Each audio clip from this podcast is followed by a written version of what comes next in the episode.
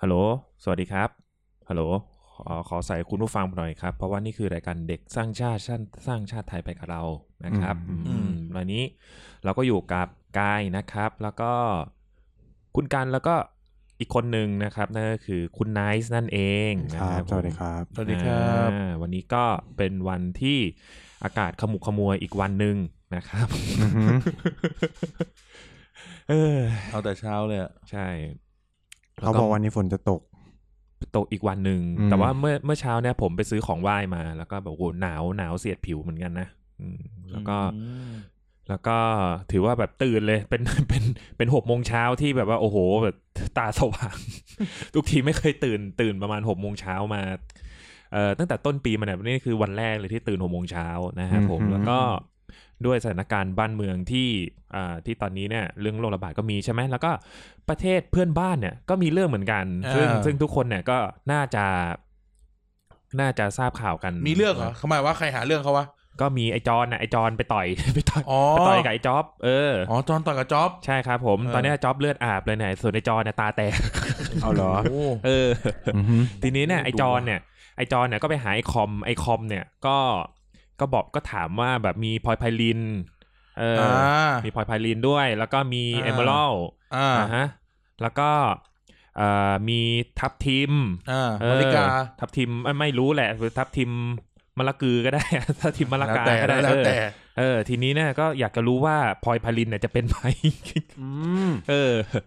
นั่นแหละ แล้วก็เลยคุยเขาเรียกเราคุยกันไม่ลงรอยไอจอนเลยต่อยกับไอจ็อบเนี่ยแหละ อ่า เออ ไม่มีใครห้ามกูหน่อยเหรอ ไม่ห้ามนะปล่อยเลยจินตนาการเท่า นั้นนะ ปล่อยไหลเลยครับ อ่ะสวัสดีอีกครั้งครับส เอ วัสดี นี้เกิดที่ไหนอะ เรื่องเนี้ยครับ เกิดที่ เอาให้มัน เกิดที่ สุดเอาให้มันสุด ไปให้สุดไปให้สุดทาง เรื่องนี้เกิดขึ้นที่ฉะเชิงเซาครับ เป็นโรงงาน ม ตอนแรกเนี่ยก็คือทำงานอยู่ก็เพราะว่าจะไปเรียนไปสร้าง โรงงานทำอะะคไรรับผมอืม ฮะโรงงานผลิตเลย โรงงานผลิตเป็นเอ่อผลิตเป็นรับเหมาก่อสร้าง อย่างนี้ด้วยอุปกรณ์ก่อสร้าง อ๋อ นะฮะ อ๋อ เออครับ อือฮึ นั่นแหละฮะ ต่อแล้วไงต่อ มันมีแค่เนี้ยแหละ ตกให้ลง มีมีแค่เนี้ยแหละ ตลกตลกอย่าตกท้องช้าง มีแค่เนี้ยแหละ พูดแค่เนี้ยแหละ บางทีกูนึก สำ ไม่ หรับ ทันเห มุ มือก นกัน นี้คือจบไม่ลงนะครับ อ่ะมันก็จบด้วยการที่ว่าไอ้จอนกับไอ้จอบเนี่ยต่อยกัน อืม เออ เพราะว่าคุยไม่รู้เรื่องนะครับผม เพราะฉะนั้นเนี่ยก่อนที่จะใช้ความรุนแรงกันนะครับผมเราพยายามที่เออเราลองมาหาลองคุยกันด้วยเหตุผลดีกว่านะครับผม อืม อืมเอ๊ะจบ อืม จบสวยนะ สวยแล้วยังสวยแล้วโอเคนะครับ อ่า ผมอ่ะว่าไงเป็นช่วงนี้เป็นไงบ้างครับคุณกัน ช่วงนี้ก็เป็นยังไงบ้าง ช่วงนี้ก็ดีครับ แต่อากาศก็จะเปลี่ยนเปลี่ยนๆหน่อย อืมอืม เออ มันก็จะเพี้ยนเพียนๆหน่อย แล้วก็งานเยอะนะจ๊ะ อืม เหมือนกัน อืม อ่ะคนนี้เนี่ยก็คือคุณกันเนี่ยเขาก็ทำงานข้างๆผมแหละพอจะทราบกันอยู่บ้างอ่ะคุณไนท์เนี่ยไม่ได้เจอกัไอนนาน ตัว เลย นี้ดีกว่า เอ อได้ข่าวว่า ไอตัวนี้ได้ข่าวว่าโกงโกงออฟฟิศด้วยการเอาพอดแคสต์อัดอัดอัดแล้วก็อัดเพจตัวเองไปลงพอดแคสต์ มันเป็นเรื่องเดียวกัน เอ้ย คิดดี แค่ ๆ เราทำหลายช่องทาง คุณมีอะไรจะชี้แจงมากกว่า คุณ นี้ไหมมีอะไร ครับ จะชี้แจ ง ให้กับ ให้กับเจ้าหน้าที่บริษัทไหมครับ ผมตั้งใจอยู่แล้วว่ามันเป็นแบบนั้น อื อื ม มคุณขอใครหรือยังเนี่ยแน่มีใบอนุญาตยัง เออคุณมีใบไหมคุณมาลงแบบนี้ เออ ไม่ต้องขอ อื อื ม ม ผมเป็นเอกเทศเอาไม่ใช่ อ๋อ ครับ ก็คือ กูเห็นตั้งแต่มันอัพแบบทิ้งไว้ อะไอ้นี่เอาอีกแล้ว ปปกก็ไม่เปลี่ยน เออโปรก็ไม่เปลี่ยน ก็มีคนที่เขาไม่ได้ดูไลฟ์ไง ก็มันดูเยอะอยู่ ก็ให้เขาไปดูไลฟ์สิ ไม่เอาผมไม่อยากให้ ก็คือบางคนเขาชอบฟังแต่เสียงเขาไม่ชอบฟังไลฟ์อะไรอย่างเงี้ยเออ เนาะเฮียเขาก็ไม่ต้องดูไงเขาก็เปิดฟังไปสิ แต่ยอดวิวเป็นของคุณนะอะไร ไม่ไม่ซีเรียสไม่ซีเรียสไม่อยากดังมาก อื้อหือเดี๋ยวก่อนกูจะทำให้มึงดังเดี๋ยวก่อน ตามสบายนะครับผม อื อื ม ม ยังไง ก็คือก็คือติดโควิดก็เลยไม่ได้เข้ามาไงอาทิตย์นี้ก็เสียงกูทั้งทั้งทั้งอาทิตย์แล้วมั้ง ห เนี่ มาย ย ถึงหมายเดี๋ยวเดี๋ยวเดี๋ยวเดี๋ยวเดี๋ยวเดี๋ยวเดี๋ยวเคลียร์ก่อนหมายถึงติดหมายถึงว่าติดปัญหาในจังหวัดเรื่องโควิด ติดโควิดอ่ะไม่ใช่ เอาเอาเถอะไอ้ไอ้บ้า จังหวัดจังหวัดมีคนติดโควิด อ๋อ เพราะว่าแบบนักลงทุนเราเยอะ อืม นักลงทุนรายวันเราเยอะไง มันก็แบบมีการเข้าไปลงทุนแบบ อืม เออ โดยปัด สูงกลางต่ำอะไร อย่างนี้ จริงๆเขาไม่รู้จัก new normal นะ ที่จะเข้าไปเว็บอะไรเงี้ยที่แบบให้มีเลือกเป็นสีสีๆอะไรอย่างนี้ เอ เออ อ สามารถลงทุนออนไลน์ได้เหมือนกัน เออ แต่ว่าคนพวกนี้เขาน่าจะเป็นอะไรที่แบบ เฮ้ย มันไม่ได้เห็นตัวเลขไม่ได้เห็นเสียงกริ้งกริ้งกริ้งกริ้งแล้วมัน กินเยอะมันใจไม่ใจไม่ชื้น อืม อืม ใจไม่ชื้นก็เลยต้องแบบ เข้าไปเขาเรียกว่า สถานที่พิเศษจะเรียกว่าเป็นอะไรนะสถานที่ลักลอบเล่นการพนัน เออ ที่ตั้งถาวร มันบอแม่นบ่อนเด้ เออ มันเป็นสถานที่ลักลอบเล่นการพนัน เออ แต่อยู่อย่างถาวร แต่ไม่ใช่บ่อน อืมไม่ใช่บ่อน จะเรียกบ่อนไม่ได้ เพราะว่าผมเวลาตำรวจเข้าไปอ่ะอู้เหลือแต่โกดัง กูเห็นเวลาไปถ่ายรูปเหลือแต่โกดังตลอด เห็นในข่าวอยู่ ความพีคคือมีตำรวจติดโควิดด้วย ตำรวจเนี่ยเขาเข้าไปจับบ่อน ไม่รู้เหมือนกัน ไม่สามารถอธิบายได้ ตำรวจได้อะไรออกมาบ้างถามงี้ อืม อืม เขาอาจจะเป็นสายไง โอ้ อ เป็นแอสเซทเอ เออ อ เพราะว่าคุณกันเคยเล่าว่าการจับการพนันเนี่ยมันต้องจับแบบซึ่งหน้า ถูกต้องครับการจับ แต่เขาไปคนเดียวไง มันก็เลยจับกุมไม่ได้ อ๋อ ก็เลยเข้าไปดูลาดราวก่อนสักสองสามชั่วโมงแล้วก็ออกมา อ๋อ ผมรู้ว่าใครเป็นสายตำรวจครับ ใครครับ อืม เมียไอ้ยะเมียไอ้ยุทธเคยเห็นนะ นี่ดักกูเลย ที่เขาเอาสเปรย์ไปพ่นพ่นแบบพ่นพ่นกำแพงอ่ะเมียไอ้ยุทธเป็นสายตำรวจ เหรอ เออ อ่ะ ครับผม อ่าวันนี้ เรามาคุยมีมีหัวข้อหนึ่งที่เชื่อว่าในหลาย ๆ หลาย ๆ รายการหลาย ๆ หลาย ๆ กลุ่มที่เขาคุยกันเนี่ยต้องมีเรื่องนี้แน่นอน อ่า ครับผมที่ที่กำลังแบบว่า เอ่อกำลังเขาเรียกว่าอะไรนะ ร้อนรุ่ม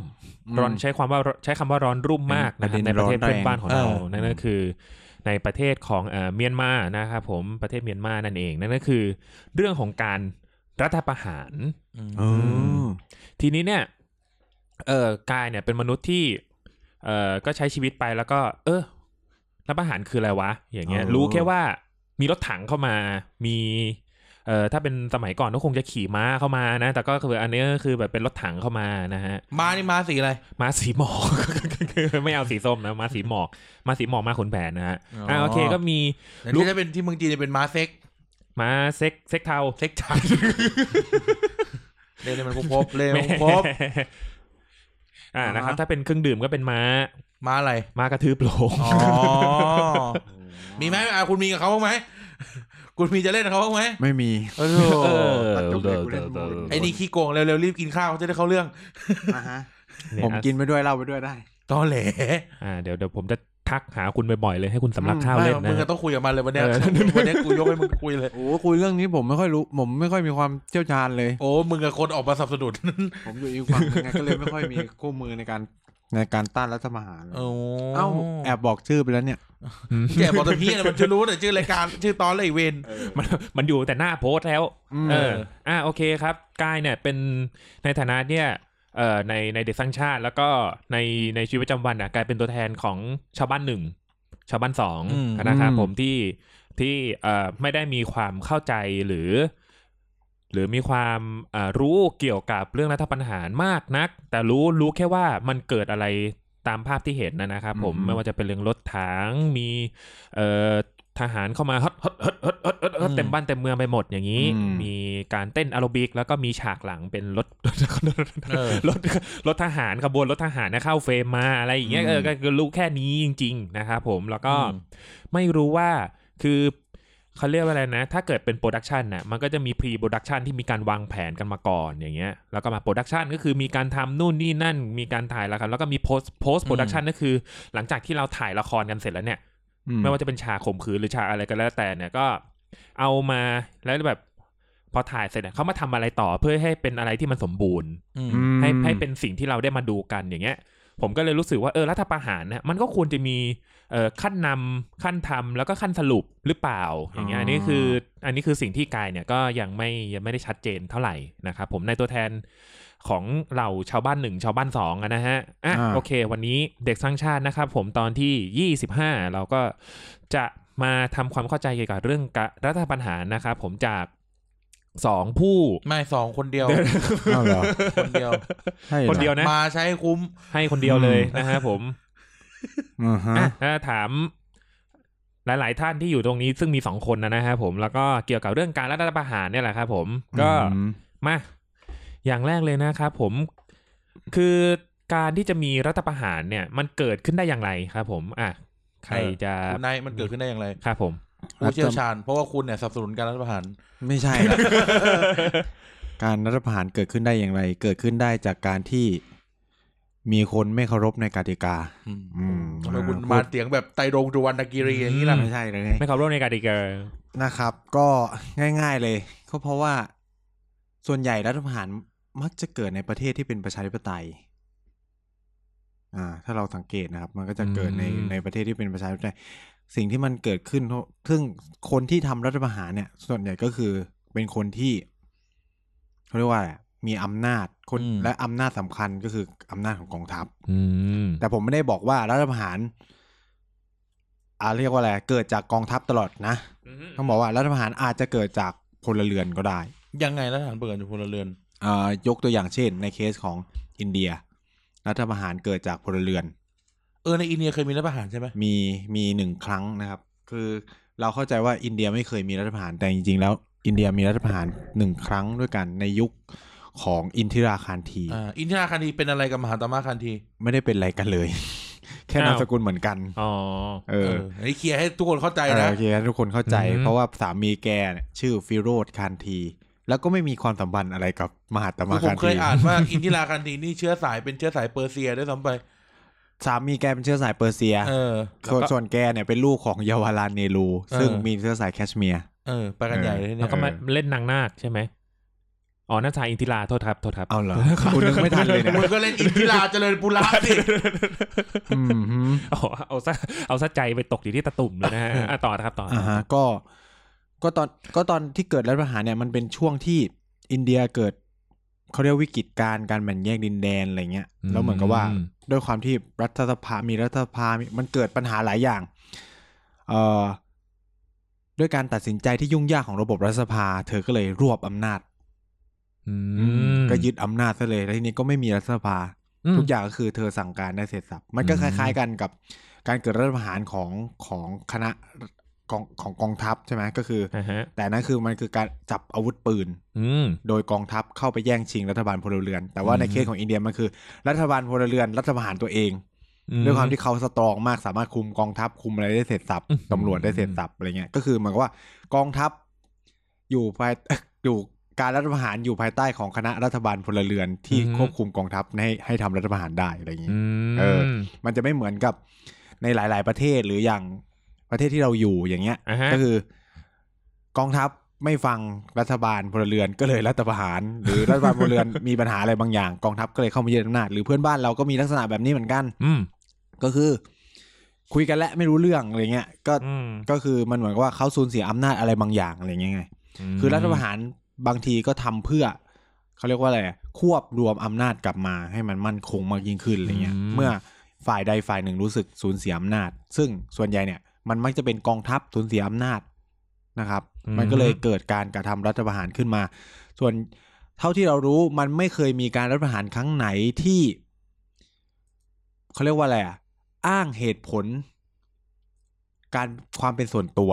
อืมอืม แต่ในความเป็นจริงแล้วเนี่ยมันก็คือเพื่อล็อกสาวผลประโยชน์ของกลุ่มก้อนบางอย่าง แต่เขาไม่ได้บอกอ่าเพื่อแก้ปัญหาการทุจริตการเลือกตั้ง เพื่ออา ฮะ แก้ปัญหาการทุจริตคือใช้ภาพกว้างๆของปัญหาโดยที่เผื่อๆเราก็ไม่รู้ด้วยว่ามันมีทุจริตจริงหรือเปล่าทุจริตแค่ไหนอย่างไรอะไรเงี้ยก็คือ ม พยายามอ้างเหตุผลบางอย่างเพื่อรัฐประหารแต่ จากการสำรวจหลาย ๆ หลาย ๆ ที่แล้วก็คือ ส่วนใหญ่การรัฐประหารมันเป็นเรื่องของการสูญเสียอำนาจของฝ่ายใดฝ่ายหนึ่งอะไรเงี้ยคือผลประโยชน์เขาสูญเสียไปเราอาจจะมองอย่างนี้ก็ได้คือ แต่มันมักไม่ใช่เรื่อง คือเนี่ยเป็นเรื่องสำคัญในการทำรัฐประหาร แต่เวลาเราจะพูดกับประชาชนอ่ะ อืม ใครไม่จะบอกว่าอ๋อกูทำรัฐประหารเพราะว่าเนี่ย กูเหม็นขี้หน้าไอ้นี่ เออกูเห็นที่ไหนนี่ หรือ รัฐบาลกำลังจะตัดงบกองทัพ กูเลยต้องรีบรัฐประหารอะไรก็ได้ อ่า หรือกูกำลังถูกจะไล่ไล่ออกจากพบทบก็เลย อืม ทำรัฐประหารอะไรอย่างเงี้ยมันก็ไม่มีใครพูดเข้าใจไหมซึ่งคนมันก็บอกอ้าวที่ทำแม่งทำส่วนตัวนี่หว่าอะไรอย่างงี้ใช่ไหมเพื่อจะให้แบบ เพื่อจะให้แบบประชาชนคอยตามว่า เออ มันมีความจำเป็นต้องเอารัฐบาลชุดนี้ออกไปอะไรเงี้ย อืม เขาก็จะมักจะอ้างเหตุผลกว้างๆคุณงามความดีนู่นนี่นั่นอะไรอย่างงี้เป็น อ่าฮะ สำคัญนะครับ มันก็เลยเกิดรัฐประหารขึ้นมา ก็เท่าที่ฟังเนี่ยก็เหมือนกับว่า ใครเหมือนกับว่าในในในเรื่องของเอ่อในเรื่องของสภาในเรื่องของการเมืองเนี่ยพอมัน อืม มีพอมีแบบคนบิ๊กบิ๊กกันนะคนบิ๊กบิ๊กที่เขาไม่เริ่มเริ่มมีปัญหากันแล้ว ทีนี้เนี่ยเขาก็ทำการรัฐประหาร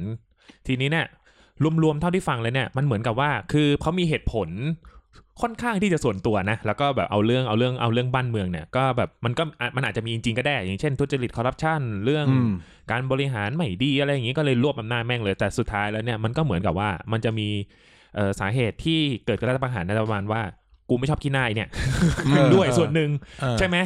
เข้าใจถูกใช่ไหม อืม ในในปตามตามประวัติศาสตร์การรับประหารที่ที่เคยเกิดขึ้นมา มันส่วนมากเนี่ยมันจะมีวงเล็บไว้ว่า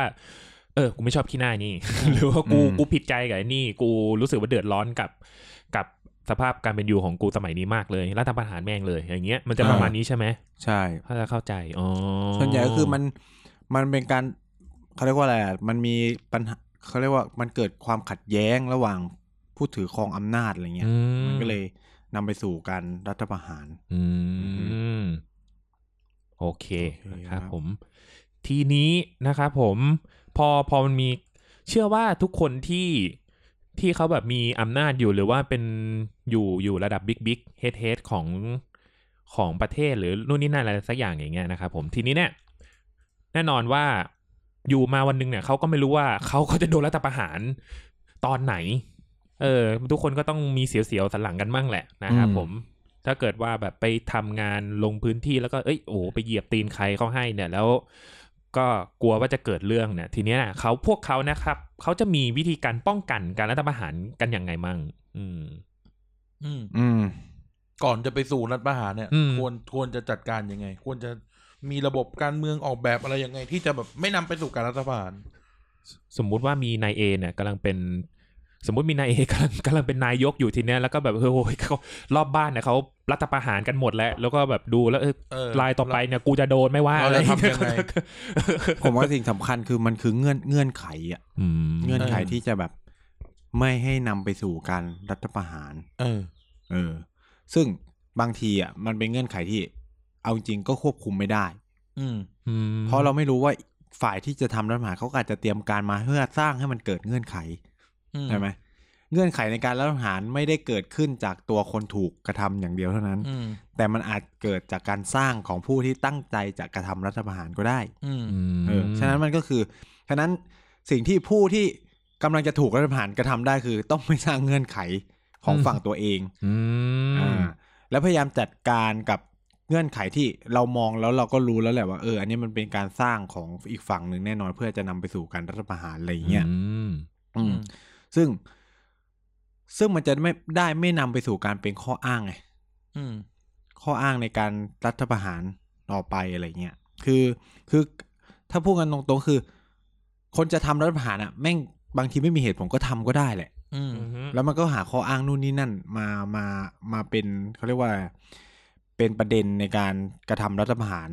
ในในครั้งนั้นๆอะไรเงี้ย อืม ซึ่งบางทีแบบ ข้ออ้างมันเป็นอะไรที่แอบแตกมองไม่เห็น abstract คุณเรื่องคุณงามความดีคุณธรรมใช่ไหม อืม หรือแบบเรื่องความสามัคคี อืม ความแตกแยกอ่ะใช่ไหมครับ อืม คือหรือแม้กระทั่งไม่มีหลักฐานยังสามารถกระทำรัฐประหารได้ เหมือนครั้งแม่เพื่อนบ้านเราล่าสุดก็คือแบบเขาเมื่อวานเขาเพิ่งออกมาพูดนะครับ ก็คือทำรัฐประหารเนี่ย เพราะว่ามันเกิดการทุจริตการในการเลือกตั้งครั้งใหญ่นู่นนี่นั่นเขาก็เลยเข้ามารัฐประหารเพื่อจะจัดให้มีการเลือกตั้งครั้งใหม่ ที่มันมีความบริสุทธิ์ยุติธรรมอะไรประมาณนี้ อื อื ม มซึ่งคำถามคือ เราจะรู้ได้ ไง แล้วถามว่า รู้ได้ไง ว่าการเลือกตั้งครั้งที่แล้ว ทุจริต แล้วก็ ใครเป็นคนคำนวณใครเป็นคนบอกว่า อันนี้ การเลือกตั้งครั้งนี้ทุจริตหรือไม่ทุจริต อ่า ซึ่งไอคนที่รู้เนี่ยก็ไปไหนหมดก็หมดแล้วก็ไม่รู้อย่างเงี้ยนะ คือเขาจะอ้างอะไรก็ได้ไง เออ อันนี้คือข้ออ้างของเขาที่บอกว่าเฮ้ยมันทุจริตแต่ถามว่าเขามีหลักฐานอะไรไหมเขาไม่เอามาโชว์ไง อืมก็ยังแบบมึนๆนี่ เอออื่นๆงงๆอะไรเงี้ย แต่กูรัฐประหารเรียบร้อยแล้ว เออรัฐประหารเรียบร้อยแล้ว อืม เออทีนี้ แล้วค่อย เขาก็แค่ ค่อย หาข้อความมาเพื่อให้การกระทำรัฐประหารนั้นน่ะมันสมบูรณ์แบบ ต้องพูดงี้ว่ามันมีงานศึกษาว่าการรัฐประหารเนี่ยจะสำเร็จก็ต่อเมื่อคณะรัฐประหารเนี่ย สามารถควบคุมประเทศได้ภายในเจ็ดวัน อืม คือเจ็ดวันเนี่ยหลังจากเจ็ดวันเนี่ยไม่เกิดอะไรเลยคือแบบคุมได้เบ็ดเสร็จแล้วก็คือรัฐประหารสำเร็จ อืม เจ็ดวันจะเป็นช่วงชี้ชะตา มันจะมีแก๊ปหนึ่งใช่ไหม เอ เจ็ด อส่วน นี้ ค่ะความล้มเหลวของรัฐประหารจะอยู่ในช่วงสองถึงสามวันแรก อืม อ่า ก็คือเสี่ยวเลย เออ ขึ้นมาแล้วก็แบบทำอะไรไม่ได้อย่างเงี้ยเสี่ยวเลย เขาแบ่งการรัฐประหารออกเป็นสามประเภทคือ รัฐประหารที่ประสบความสำเร็จ รัฐประหารที่ล้มเหลวกับรัฐประหารที่เป็นแค่แผน อื เอ มมีหลาย ก็คือรัฐประหารที่เป็นแค่แผนคือ โดนจับได้ก่อนรัฐประหาร ก็เลยเจ๊งก็จริงๆก็คือล้มเหลวแหละ แต่ว่ามันยังไม่ทันได้ทำไง อ่าวงแต แต่ ก มันจะต่างจากรัฐประหารที่ล้มเหลวคือ กูทำแล้ว แต่ปรากฏว่าแม่งไม่สำเร็จเออ อ่าอ่าอ่า ซึ่งเงื่อนไขสำคัญเนี่ยนะ เงื่อนไขสำคัญในความสำเร็จของการรัฐประหารคือ การสามารถสูเอียหรือสร้างความร่วมมือกับองค์คาพยพอื่น ๆ นอก นอก งคาพยพอื่น นอกคณะรัฐประหารได้ ๆ อืม อืม ไม่ว่าจะเป็นภาคประชาชนข้าราชการหรืออะไรเงี้ย สิ่งสำคัญคือข้าราชการเอาด้วยไหม อืม อืม เพื่อจะควบคุมคือสมมุติว่าคณะรัฐประหารเนี่ยนำโดยกองทัพใช่ไหมคำถามคือตำรวจเอาด้วยไหม อืม อืม ระบบราชการอื่น ๆ เอาด้วยไหม ม อะไรเงี้ย ประชาชนเอามีคนสนับสนุนเรามากน้อยแค่ไหนอะไรเงี้ย อื อืม ม คือส่วนใหญ่ถ้าคุมระบบราชการได้ ก็เรียกได้ว่ารัฐบาลสำเร็จแล้ว หรืออ ม ทำให้กองทัพอ่ะที่ตัวเองจัดการอยู่อะไม่แตกแถวเนี่ยก็ประสบความสำเร็จแล้ว อืม ในประวัติศาสตร์เนี่ย รัฐประหารล้มเหลวส่วนใหญ่เป็นผลมาจาก ความไม่สามารถในการจัดการกับองค์คาพยพหรือองค์กรที่ ม ก่อการรัฐประหารได้ เออย กตัวอย่างเช่น กองทัพรัฐประหารสิ่งที่เกิดขึ้นคือ กองทัพไม่เป็นหนึ่งเดียวอย่างเงี้ย อืม เออจะเอาอาวุธเข้ามายิงกันเองอย่างเงี้ย อ่า ไม่ประสบความสำเร็จ อย่างในแอฟริกาเนี่ยมันล้มเหลวจำนวนมาก เพราะว่ามันมีกองทัพของหลายกลุ่ม อืม ภายในประเทศ ฉะนั้นเนี่ย อืม ในเมื่อคุณไม่เป็นใหญ่สุด ฉะนั้นคุณก็รัฐประหารไม่สำเร็จ เออ หรืออย่างในเคสของตุรกี ก็ทำรัฐประหารเหมือนกัน แต่ปรากฏว่ากองทัพมีการแตกแถว แล้วประเทศมันใหญ่ อ่ะยึดเมืองนี้ได้ ปรากฏว่าไอทหารที่อยู่ตรงมุมเมืองตรงนั้นไม่เอาด้วย เอ เอ อ อ เท่ากับว่า ก็คือมึงก็ต้องจับอาวุธสู้อ่ะ ซึ่งทีนี้มันก็จะมีปัญหาไง เพราะว่า อือฮึ มันก็เกิดเหมือนสงครามภายในประเทศอะไรเงี้ย อืม แล้วก็คือประชาชนไม่เอาด้วยอีก ก็เลยทำให้เกิดการรัฐประหารล้มเหลว หรืออาจจะนำไปสู่สงครามการเมืองสงครามกลางเมือง ถ้ามัน อะไรอย่งเงี้ย ถ้าเลือกที่จะจับอาวุธสู้นะ ม คืออย่างที่เรารู้กันแหละ รัฐประหารไม่สำเร็จก็กลายเป็นกบฏไง ในไทยก็ อืม มีหลายครั้งนะครับ ที่รัฐประหารไม่สำเร็จ ก็กลายเป็นกบฏกันไป อืม อืม เพราะเงื่อนไขว่าคนอื่นไม่เอาด้วย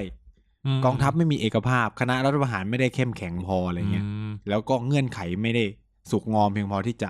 ทำรัฐประหารได้ ม อะไรแบบเนี้ยคือคุณไม่สามารถยึดจิตจุดยุทธศาสตร์ต่างๆ ได้ หรือยึดได้แล้วแต่ว่าก็แพ้ให้กับคณะรัฐบาลอะไรเงี้ยที่ที่อยู่ตรงนั้นอะไรเงี้ย อืม ฉะนั้นน่ะการทำรัฐประหารที่จะประสบความสำเร็จคือ คุณต้องมั่นใจจริงๆว่า เอาอยู่เออ เอเอาอเอาอยู่ทุกกลุ่ม อืม คือถ้าคุณเอาตำรวจอยู่เอาทหารอยู่จบแล้วผมพูดจริง อืม เพราะว่าสองสองกลุ่มนี้จะเป็นกลุ่มสำคัญในการจัดการกับผู้ชุมนุมประท้วง คือคุณ อือฮึ รัฐประหารยังไงก็เจอคนต่อต้านอยู่แล้ว อืม อืม แต่ต้องบอกว่าคนเฉยๆเนี่ยไม่สามารถทำอะไรรัฐบาล ได้ คือต้องพูดเนี่ยถ้ากูจะหน้าด้านอยู่ก็จะจะทำไมฉะนั้ นเนี่ยสิ่งสำคัญคือ ถ้ามีตำรวจทหารอยู่ในมือ ก็ปราบ อ่า ปราบปราบปราบเละ ก็คือปราบจนไม่มีการชุมนุมอ่ะ อืม คือจนถึงจุดหนึ่งคนเรามันจะสู้ได้ถึงแค่ไหนเข้าใจไหม เออเออ โดนตีทุกวัน ติดคุกทุกวันมันก็ไม่ใช่ใช่ไหมเออ ฉะนั้นเนี่ยมันก็เลยทำให้ถ้าเราถ้าคณะรัฐประหารสามารถคุมตำรวจและกองทัพได้ก็คือจบ แต่ถามว่าการประท้วงอ่ะมันมีผลยังไง การประท้วงคือ ในช่วงอย่างที่ผมบอกความล้มเหลวของรัฐประหารจะอยู่สองถึงสามวันแรกเนี่ยก็คือการประท้วงต้องนำไปสู่การแตกแถวของคณะรัฐประหารหรือ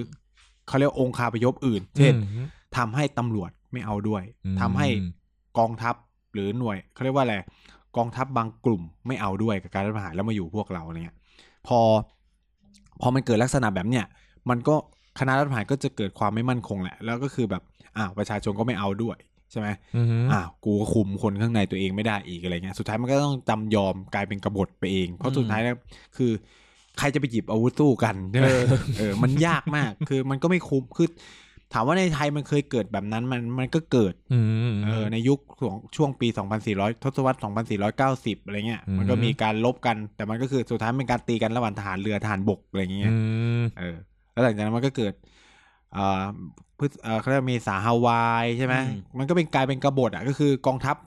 แตกกันเองอะไรเงี้ย มันก็คือเป็นแค่กลุ่มก้อนบางกลุ่มที่อยากรัฐประหารแต่ว่า อ้าวเขาเรียกว่าแหละไร คนอื่นเขาไม่เอาด้วยเลยประมาณเนี้ย อืม เออมันก็เลยเกิดปัญหา แล้วคุณไม่สามารถเขาเรียกว่าอะไรคุยกับองค์คองคาพยพอื่นๆได้ หรือเคสของสองสี่เจ็ดห้าเนี่ยถามว่าคณะบุคคลไม่ได้ยิ่งใหญ่อะไรเลยแต่ว่า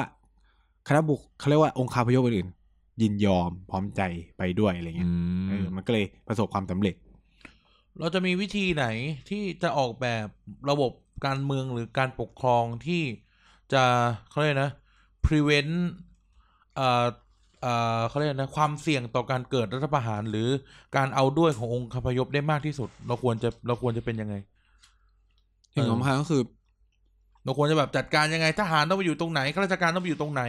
ถึงจะได้แบบรัฐประหารมันจะเกิดขึ้นได้ยากแสนเข็น เราต้องทำให้ สิ่งสำคัญคือถ้าต้องทำให้ทหารทำหน้าที่ในการ ขับเคลื่อนนโยบายตามรัฐบาลน่ะไม่ใช่เป็นผู้ เข้าไปมีส่วนในการตัดสินใจหมายถึงว่าตัดสินใจแบบ คือกูบอกอะไรรัฐบาลนอกเป็นแบบนั้น คือประคุณประเทศที่มีการเกิดรัฐประหารจำนวนมากส่วนใหญ่ก็คือ กองทัพมันมีบทบาทมากเกินไป อืม คุณจะเห็นว่าแบบโผทหาร การเมืองเข้าไปแทรกแซง เป็ ไม่ น ได้ เรื่องใหญ่ อืมโผทหารเป็นเรื่องของทหาร ซึ่งคำถามคือโผทหารบางคนเป็นเรื่องของการเมือง เออมันควรเป็นเรื่องที่แบบราชการแต่งตั้งกันไป เออคือทุกวันเนี้ยสมมติว่าเรามีคณะความเขาเรียกว่าสภาความมั่นคงนู่นนนั่นนายกรัฐมนตรีเป็นหัวโต๊ะจริง แต่การตัดสินใจทุกอย่างมันยังไปอยู่ในกองทัพไปอยู่ในฝ่ายข้าราชการทหารความมั่นคงซะเยอะอะไรเงี้ยโอเค หลายคนอาจจะบอกเอ้ยนายกไม่มีความรู้เรื่องนี้หรอกอะไรเงี้ย ก็ต้องเป็นน่าจะเป็นการตัดสินใจแต่เมืองนอกเขาก็ นายกก็ไม่ได้มีความเขาเรียกว่าประธานดีหรือนายกก็ไม่ได้มีความรู้ขนาดนั้น แต่เขามีทีม อืมอืมอืม เขาจะมีทีมแบ็คของเขาอยู่ อืม เข้าใจไหมซึ่งถ้ามันทำสิ่งเหล่านี้ให้มันเกิดแล้วก็จะลดทอนหลายๆ สิ่งหลายๆอย่างได้ คือ มันต้องปฏิรูปให้กองทัพมัน มันไม่มีความรู้สึกว่าทุกอย่างถูกผูกโยงอยู่กับเขาอะ อืม เออเขาคือที่สุดอะไรเงี้ยคุณจะสังเกตว่าประเทศที่แม่งมีรัฐประหารก็จะรู้สึกว่าการที่เขามาทำเนี่ยมันเหมือนเข้ามาช่วยเหลือบ้านเมืองเลยเว้ยเออซึ่ง ก็คุ้นแหละเออ มันไม่ใช่หน้าที่ของคุณไง อืม โอ้คือแบบเออเศรษฐกิจมันจะเลวร้าย มันเกิดการทุจริตคอร์รัปชัน อืม ไม่ใช่เรื่องของคุณ อืม คุณคือทหารที่มีหน้าที่รอทำสงครามปกป้องประเทศแค่นั้น อืม ให้ส่วนอื่นเขาจัดการกันไป เราจะมีปปชไว้ทำหาอะไรในการปราบปรามการทุจริต เออเออเออ ถ้า ถ้าวันเกิดการทุจริตแล้วทหารแม่งออกมารัฐประหารเข้าใจปะ เออ อื เราจะมีคณะกรรมการการเลือกตั้งไปทำไมในเมื่อ พอมันเกิดการทุจริตการเลือกตั้งคันทหารแม่งก็จะเข้ามาแก้ปัญหานี้เหมือนกัน เออ เออ มันต้องทำให้ทหารเลิกมอง ค ว่า อร์รัปชันจะมีตำรวจ มัน ป จะ ทำไ มีอะไร เออ ก็ตามอ่ะ มันไม่ใช่หน้าที่ อืม อืม คือต้องไปปลูกฝังพวกเขาใหม่ว่าหน้าที่ของคุณคือปกป้องดินแดนนะคือเขาก็ย้ำว่าเออเขาเป็นรั้วของชาติรั้วของชาติ ก็พอแล้วนะเป็นรั้วก็พอไง เออ เออ เข้าใจไหม เออ เออ ก็ ตำลึงปล่อยตำลึงพันไป เออใช่ไหมเขาคือเขาจะจัดการอะไรยังไงก็อ่าเป็นเรื่องของฝ่ายการเมืองแหละ อืม ใช่ไหมมันมีปัญหาอะไรอ่ะทุจริตคอร์รัปชันอย่าคนก็จัดการกันเอง มันมี อืม กระบวนการนู่นนี่นั่นใช่ไหมคือมันก็ต้องปล่อยให้คนเรียนรู้ไปเรื่อยๆอ่ะ อืม อืม คือบ้าคือบ้านเราจะนิดนิดๆหน่อยหน่อยๆปุ๊บอุ้ยชอบคิดแทนชอบคิดไปก่อน เออ คิดแทนที่แบบ ม คือถ้าปล่อยไว้แบบนี้คนจะออกมาฆ่ากันแน่นอน ก็เลยต้องรัฐประหารอ่ะ อืม ทำไมทำไมคุณคุณพี่ไม่ทำหน้าที่ ป้องกันไม่ให้เกิดการให้คนฆ่ากันล่ะ นั่นน่ะสิ เออ โดยที่ไม่ต้องรัฐประหาร เออ เข้าใจไหมแต่อันนี่คือแบบเอ้ย คนจะฆ่ากันกูรัฐประหารแม่งเลย เออ ทั้งที่ทำไมไม่เอาตำรวจไปขวาง ไป เอ เอา อหรือเอา ใคไป ห ข รื วา อง แต่เอาทหารก็ได้อ่ะก็ให้รัฐนะเอ่อรัฐบาลประกาศประกาศกฎอายการศึก เออ แล้วก็สร้างบัฟเฟอร์โซนไม่ให้คนเข้าไปตีกัน เออ หรือมึงตีกัน ไปขวาง กูก็ ถ จับ นนแหละอ่ะไปขวางถนน เเออ ไอ้นั่นก็ปราบแม่งทั้งสองม็อบเลยจบอะไรเงี้ย แต่ไม่ใช่รัฐประหาร เออแต่ไม่ใช่รัฐประหารรัฐประหารมันไม่ได้เข้าไปแก้ปัญหาอะไรพวกนั้นอะรัฐประหารมันแบบเนี่ยเราจะเห็นสังเกตเลย จะเข้ามาปฏิรูปจะเข้ามาทำให้กระบวนการต่างๆมันเหมือนกับว่าเข้าไปเซตซีโร่ อืมอืม เข้าไปเซตซีโร่ เข้ามาล้มกระดานอย่างเงี้ย เออเข้ามาล้มกระดานปัญหาที่มีอยู่ปุ๊บอ่ะปุ๊บอ่ะหยุดกันไปก่อนหยุด อืม เหมือนแบบสตาฟช่วงเวลานี้ไว้อ่ะเจ็ดปีใช่ไหมหนึ่งปีแล้วแต่นะ ม ก็คือสตาฟหยุดปุ๊บ ถามว่า พอเขาคืนกลับเป็นไปเท่าไหร่ก็คือปัญหาเหมือนเดิม เออ เพราะว่ามึงแค่สตาฟไว้มึงไม่ได้แก้อะไร อืม ใช่ไหมไม่ได้แก้ปัญหาอะไรเลยใช่ไหม ใช่ เออ มันก็เลยแบบ รัฐบาลมันก็เลยไม่ใช่เป็นคำตอบของการมาแก้ปัญหาการทุจริต อืม หรือว่าและจำนวนมากเลยเข้ามามาทุจริตเอง หนักกว่าเดิม อืม เพราะว่าเหลืองในอำนาจลุ่มหลงก็คือ คือต้องบอกว่า คุณไม่ได้ผ่านประสบการณ์ทางการเมืองมา หรือคุณแบบเอ้ยมึงเป็นข้าราชการทหารมาตลอดชีวิตอะอยู่ดีขึ้นมานั่งบริหารบ้านเมือง จะรู้เรื่องเหรอวะ เออ นั่นน่ะสิ ไม่ได้เออไม่ได้แบบไม่ได้เป็นไม่ได้ทำงานการเมืองอ่ะ ไม่ได้ไม่ได้เป็นนักการเมืองไม่ได้ ไม่ได้เป็นนักรัฐศาสตร์ ไม่ได้เป็นนักนิติศาสตร์ ไม่ได้เป็นนักเศรษฐศาสตร์ไม่ได้เป็นอะไรเลยเป็นนักการทหาร อืม อืม คือชีวิตถูก เคี่ยว ขารีกว่า ข้าวก่อนนะครับ ชีวิตคุณอยู่กับการแค่แบบ เดินไปเปิดงานซ้อมรบอะไรเงี้ย อืม ตลอดชีวิตตั้งแต่อายุยี่สิบกว่าๆรับราชการจนเกษียณอายุหกสิบอะไรเงี้ย ชีวิตอยู่กับการในค่ายทหารอะไรเงี้ย เออ แทบจะไม่ได้ลงทุนธุรกิจอะไรเลย ไม่รู้ด้วยข้างนอกเขาซื้อขายของกันยังไงอะไรเงี้ย ประเทศไทยแม่งมีเศรษฐกิจอะไรยิ่งใหญ่มั่งใช่ไหม อืม หรือแบบวันๆก็แบบโอ้ขัดแต่ปืนประกอบปืน ดูลูกน้องฝึก อ่ะไปดูนู่นนี่นั่น ชีวิตอยู่แค่เนี้ยวันดีคืนดีมาเป็นนายกรัฐมนตรี อืม ถามว่าเราจะฝากความหวังกับคนแบบคำตอบคือ เขาก็มาเป็นนายกเฉยๆแต่สุดท้ายเขาก็แบบใช้พวกข้าราชการ เอ ท อ ำใช่ไหมซึ่งคำถามคือ แล้วแม่งต่างที่อะไรกับ นายกที่มาจากฝ่ายการเมือง เพราะแก๊งที่ทำงานให้ก็คือแก๊งเดิมหมด เออ เออเข้าใจไหมแล้วถามว่าแก๊งเดิมที่แม่งก็มีปัญหาการทุจริตจากรอบนั้นนะ เออ ก็ยังอยู่ แล้วมึงแก้ปัญหาการทุจริตยังไง เออ เออ อืม คือทุกอย่างแม่งแบบ เออเหมือน เหมือนแค่เปลี่ยนนายกเฉย ใช่ ๆเออ ผมเลยบอกว่าการรัฐประหารมันเป็นเรื่องของผลประโยชน์ตัวเองคือกูรัฐประหารเพื่อจะมาแก้ปัญหาที่มันเป็นปัญหาระหว่างกูกับรัฐบาลชุดก่อน ไม่ได้ อืม จะมาแก้ปัญหาอะไรที่รัฐบาลชุดก่อนได้มีปัญหาไว้ อืม เช่นอ่ะเราจะถูกตัดงบนะ เราจะถูกปฏิรูปกองทัพนะแล้วก็กลัว เราก็ต้องรัฐประหารเพื่อไม่ให้มันเกิดการปฏิรูปกองทัพ อืม อืม เออฉะนั้นเนี่ย งานหลักๆ ของการรัฐประหารครั้งนี้คือทำไงก็ได้ให้ไม่ให้แม่งแม่งมีการปฏิรูปกองทัพ ที่เหลือพวกมึงก็ทำกันไป อืม กูก็ไม่แคร์ก็คือดูไป ขอให้เศรษฐกิจดีนู่นนั่น มีประท้วงเออเรามีทหาร อืม จัดการ ก็กูเป็นทหารนี่ ใช่ไหม เออ แล้ว แล้วทีนี้เนี่ย อันนี้คือ หลังจากพอมันเกิดรัฐประหารแล้วเนี่ยไอ้กลไก กลไกของรัฐอะที่จะต่อต้านการรัฐประหารเนี่ย มัน เออ สมมติเกิดแล้วอ่ะ เกิดแล้ว ทำไงอะ เออ แห่รถถังเข้ามาแล้วอ่ะ อ่าฮัดฮัดฮัดฮัดฮัดเดินเข้ามาเนี่ย อย่างที่ผมบอกรัฐประหารสำเร็จ เพราะองค์คาพยพอื่นเอาด้วยสิ่งสำคัญคือ ม เราต้องไปทำยังไงก็ได้ให้ ระบบราชการมันไม่ทำงานให้คณะรัฐประหาร อืมอืม มันต้องออกแบบ คือทำเป็นความคิดของผมอะรัฐธรรมนูญมันควรเขียนได้แล้วว่า เมื่อเกิดการรัฐประหารข้าราชการคนใดที่ทำงาน เออ รับใช้คณะประหารมีโทษ ตัดสินประหารชีวิตโดยไม่จำกัดเขาเรียกว่า ไม่จำกัดอายุความ อืม ถ้าคุณเขียนสิ่งเหล่านี้ไว้ใน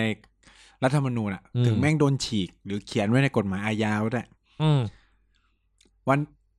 วันดีคืนดีเมื่อไหร่ที่มีการเลือกตั้ง ก็จะตามเช็คบินคนเหล่า นี้ได้ มันก็จะทำให้คนเหล่าเนี้ยในห่วงวินาทีที่เกิดการรัฐประหารจะ อืม ฉุกคิด อื มากขึ้น ว่ากูคือเหตุผลที่ผมบอกว่าทำไมถึงต้องเขียนอะไรไว้เงี้ยเพราะว่าถ้าไม่เขียนอะไรเหล่านี้ไว้ข้าราชการบ้านเราจะมีลักษณะเป็นตามน้ำ อืม มันจะเหมือนถูกปลูกฝังว่าใครมากูก็ทำงานได้อะไรประมาณเนี้ย อืม ซึ่งมันเป็นสิ่งที่ผิด คุณต้องเป็นระบบราชการที่ทำงานในระบอบประชาธิปไตยสิวะ เออ เข้าใจไหม อ่าถูกต้อง เออ ถูกต้อง มันไม่ใช่แบบ ระบบการเมืองที่อะไรก็ทำงานได้อะ อืม อย่างเช่น อ่ะสมมุติว่าประเทศเราเปลี่ยนเป็นเผด็จการ ระบบราชการทำงาน คุณก็เหมือนเป็นส่วนหนึ่งของวงล้อในการเขาเรียกว่า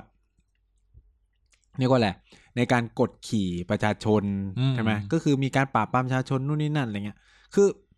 คือข้าราชการมันต้องแสดงสติสปิริตอะในวันที่แบบเกิดรัฐประหารอะ อืม ไม่ทำงานอะไรเงี้ย คือ คือผมอาจจะเห็นแบบ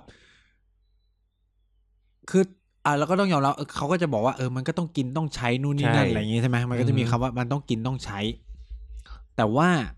คำถามคือ คุณมีจิตใจต่อต้านรัฐประหาร อืม แต่คุณก็บอกว่าคุณต้องกินต้องใช้เลยต้องทำงานให้เขา มันแปลกไหม เข้าใจไหมก็มึง มึงกลายเป็นกลไกหนึ่งให้คณะรัฐประหารแม่งอยู่ในอำนาจได้นานขึ้น เออ แต่มึงบอกว่ากูไม่เอาด้วยกับคณะรัฐประหารอะ เออ แล้วมันต้องทำไงวะ เออ คือแบบ มันตลกไง มัน เออ มันมันแบบ เฮ้ย ถ้ามีจิตใจอยากต่อต้านทหารอ๋อก็ต้องกล้าที่แบบกูไม่ทำงาน เออ ถือว่าอันนี้ไม่ใช่คนที่มาตามคันลองของธรรมอะไร อื เงี้ย ม คือเมื่อมันมีการปลูกฝังกันได้ใช่ไหม อือฮึ ก็คือแบบอันเนี้ยต้องบอกว่า คนทำงานในระดับปฏิบัติการอะมันเป็นคนเจเนอเรชันเรา ถ้าเราเชื่อว่าอะไรนะ เชื่อว่าพลังของคนรุ่นใหม่นู่นนี่นั่นอะไรอย่างงี้ ใช่ไหม อ่า เอ้าในเมื่อคนฝ่ายปฏิบัติอะคือโอเค หัวหน้ามันอาจจะเป็นคนยุคเก่าที่อาจจะแบบชอบเลียท็อปบูธนู่นนนั่น อ่า แต่คนปฏิบัติไม่ทำอ่ะ อืม ถามว่าอีพวกระดับหัวหน้าจะลงมาทำงานเองไหม ก็คงไม่ละมั้ง เออทุกคือแบบเตะถ่วงทุกอย่างทำไม่ช้านู่นนี่นั่นอะไรเงี้ย เออ เออมันก็ทำไม่ได้ก็คือแบบนู่นไม่ได้คือข้าราชการอ่ะ ยังไงแม่งก็ไม่ยากมากที่จะโดนไล่ออกอย่างมากก็โดนย้ายอะไรอย่างงี้ใช่ไหม อื คือแต่สิ่งสำคัญคือมันต้องทำให้ทุกคนแบบ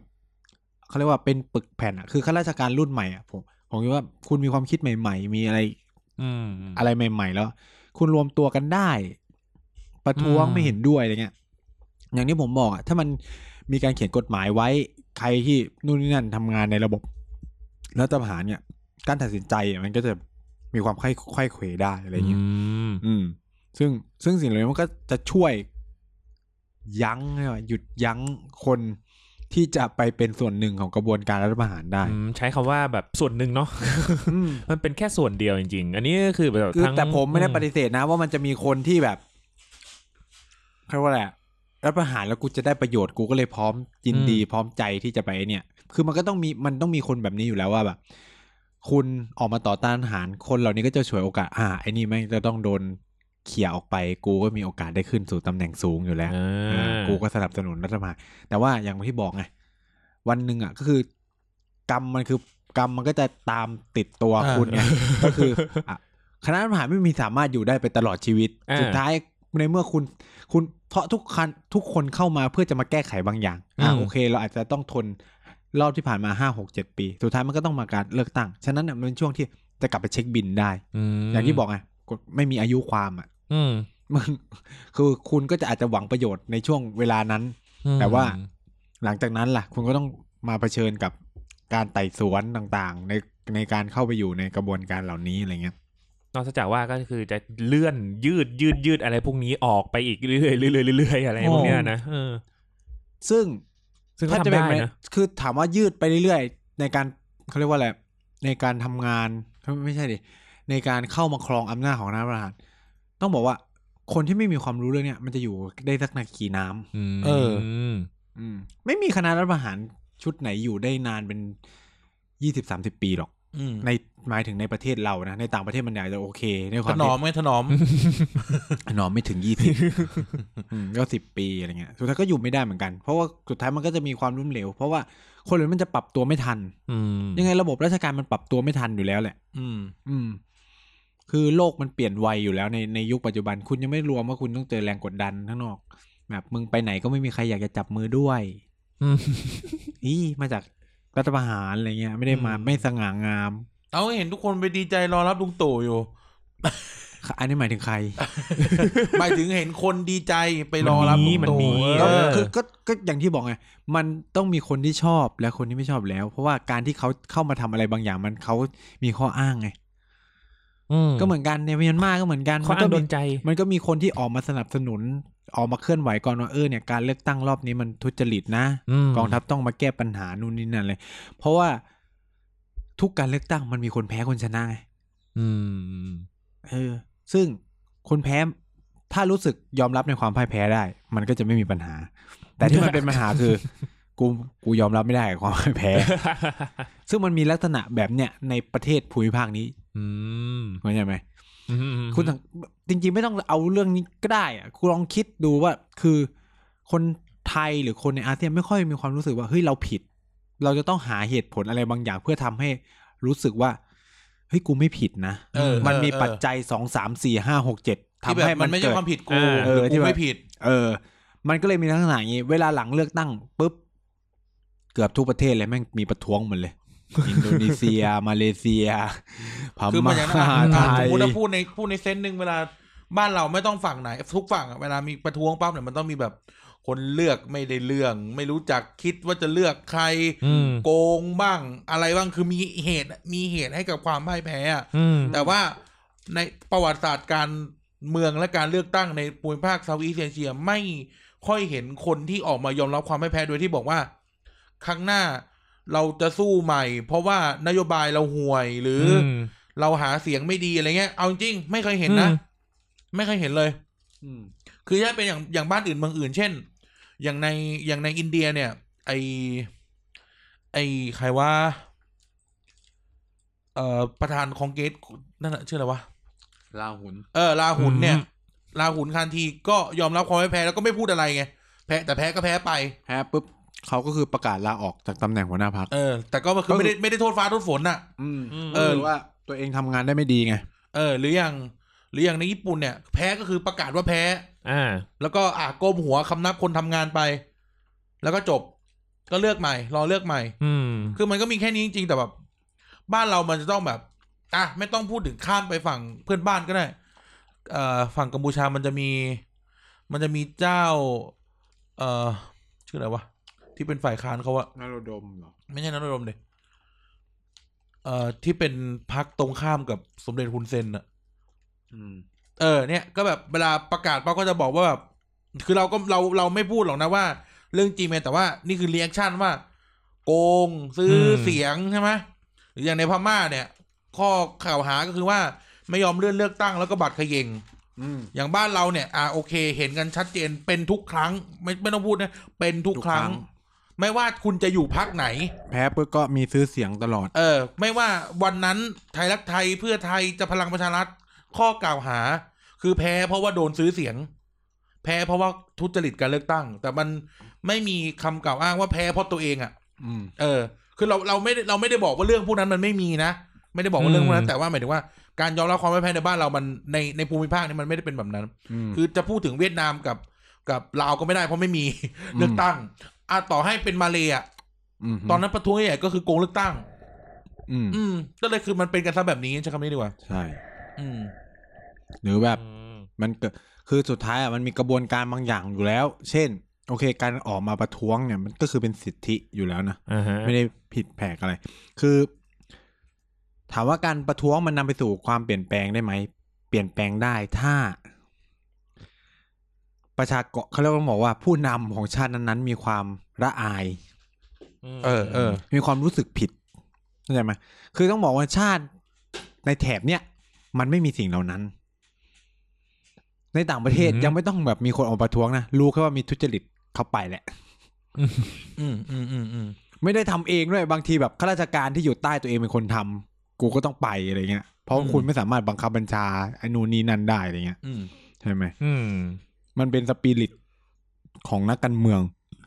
สิ่งหนึ่งก็คือทำให้คุณยังอยู่ในวงการการเมืองต่อไปได้ อืม แล้วก็น้อมรับผิดต่อความผิดพลาด ในสิ่งเหล่านั้นอะไรประมาณเนี้ย อืมอืม อือฮึ อืมอ่ะ อืม เท่ากับว่า เออเออพูดถึงนะ อันนี้ อันนี้อยากรู้เหมือนกันว่า ไอพอจะเกิดรัฐประหารทีนึงเนี่ย มันมันคือตามความรู้สึกนะ มันเหมือนกับการที่ว่าแบบเออสำหรับประชาชนอย่างเรานะมันคือการเซอร์ไพรส์รัฐประหารโว้ยอะไรอย่างเงี้ย อ่า เออแต่ก็คือแบบการรัฐประหารทีหนึ่งเนี่ยมันคือมีก่อนหน้านั้นน่ะมันมีการคุยกันก่อนถูกปะ แล้วแต่ แล้วแต่เลยใช่ไหม แล้วแต่ ไม่จำเป็นต้องมีคุย อืม แล้วก็ไม่จำเป็นต้องบอกว่าจะทำหรือไม่ทำ อืมก็คือจะรู้กันแค่กลุ่มกลุ่มหนึ่ง เขาคนที่จะทำรัฐประหารคุยกันแน่ๆอยู่แล้ว อ่าอ่าใช่ใช่ แต่ถามว่าจะบอกกับกับฝ่ายตรงจะส่งสัญญาให้กับฝ่ายตรงข้ามไหม อ่า บอกเลยว่า มันไม่มี คือ แผนที่สามารถตลอดเวลไม่สามารถหลุดล่วออกไปได้อะ อ่าต้องรัดกลุ่มมาก เออ มันคือคือคุณจะทำรัฐประหารอ่ะ มันคุยแค่สองสามคนไม่ได้แน่ๆอยู่แล้ว อืม อืม มันต้องมีข่าวหลุด ปีสองพันห้าร้อยสี่เก้า อืม มีข่าวหลุด อืม แต่ไม่ทัน แล้วคนที่ทำรัฐประหารปี 2549 เนี่ยใจเด็ดมาก คือบอกตลอดเวลาว่ากูจะทำรัฐประหารทำให้เป็นการสับขาหลอกว่า อืม มันไม่ทำหรอกมันพูดเล่นอะไรเงี้ย เออปรากฏทำจริง ทำจริง ผมอะคือแบบกูอ่านแล้วแบบ Surprise สุดจริงเนี่ยแบบนายก นายกมันถามว่าเฮ้ยคุณสนที่จะรัฐประหารไหมอุ้ยผมทำแน่นอนครับอะไรเงี้ยแล้วนายกรัฐมนตรีก็หัวเราะ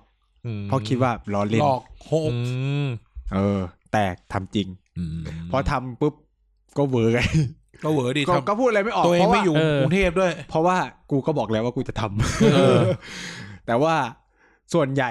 เขาก็จะบอกไม่ทำหรอกนู่นนี่นั่น อืม แล้วก็สถานการณ์บังคับ ก็เลยต้องทำ อืม เสียสัตว์เพื่อชาติไป เสียสัตว์เพื่อชาติ หรือไม่ก็แบบบ้านเมืองแตกแยก เออ อืม ก็เลยต้องเข้ามาจัดการอะไรแบบ เป็นอั นี้ ศวินขี่รถถังสีเขียวเข้ามา เออ คือไม่ได้ขี่ม้าขาว บางทีก็ไม่ต้องขี่ก็ได้อืม ทำยังไง แล้วแต่ก็คือเอาปืนจี้บนเครื่องบินก็มี อืม โอ้โห ยกหนึ่งสมัยหนึ่ง เออเออเออเออเปิด ถ้านายกลาออก นายกลาออกหน่อย เออ ให้จอมพลปอขึ้น อืม เออ จี้กันบนเครื่องบินอะไรอย่างนี้ อ๋อ ของปีสามห้าก็จี้กันบนเครื่องบินเหมือนกัน เออใช่ อื เอ ม อสามสี่ 34 สามสี่สิเออ ม ตอนนั้นบินไปเชียงใหม่ เออก ำลังขึ้นเครื่องขับก็บนเครื่องบินเหมือนกัน เออก็จี้ลงกรุงเทพ อันนี้ก็เหมือนกันพม่าก็จี้กันเหมือนกัน อะไร เออพม่านี่คือบุกเข้าไปที่บ้านอะ ไม่ต้องขนรถถังเลย เออ เออ รถถังมาทีหลัง ประธานาธิบดีเซ็นหน่อย กดนิ้งหน่อง รถถังมาทีหลัง เอออ ม ก็คือเขาก็คุยเสร็จตับนู่นนี่นั่นแหละอยู่ที่ว่าจะปิดได้มากน้อยแค่ไหน อืม กับ อืม รัฐบาลจะมีกำลังในการต่อต้านได้มากน้อยแค่ไหน คือถ้ากองทัพมันมีความเป็นปึกแผ่นกันมากเนี่ย ยากที่จะขัดขวางกันรัฐประหาร ม ก็ต้องใช้กำลังของประชาชน ซึ่งถามว่าประชาชนจะเอาอะไรไปสู้ไง นี่ไงเราจะถามต่อไปว่า แล้วคู่มือการรัฐประหารของประชาชนล่ะละประชาชนอย่างเราทำอะไรได้บ้าง อย่างมันจะมีเคสตุรกีที่แบบประชาชนไม่เอาเลยอ่ะ อืม ก็คือ นั่นแหละอ่ะเราจะทำยังไงประชาชนทำยังไงบ้างกับ ก็ต้องแลกด้วย ชีวิชีวิตตเนี่ย อันนี้ก็พูดแบบตรงไปตรงมาเลย มันก็ต้องแลก คือ คุณจะมีอุดมการณ์แรงกล้าถึงจะแลกกับชีวิตได้ไหม อืม ซึ่งในเมืองไทยมันยากอ่ะ ในกุ้งบอกว่าในภูมิภาคแถบเนี่ย พอถึงจุดหนึ่งคือแบบ เมื่อวานพม่าตายไปหนึ่งแล้วนะ อืมสมมติแบบมอเริ่มมีคนตายมันก็เริ่ม แบบหวั่นๆ ใจมันก็ตุบตุบตบตบแล้วอะคือถึง อย่างในเคสของ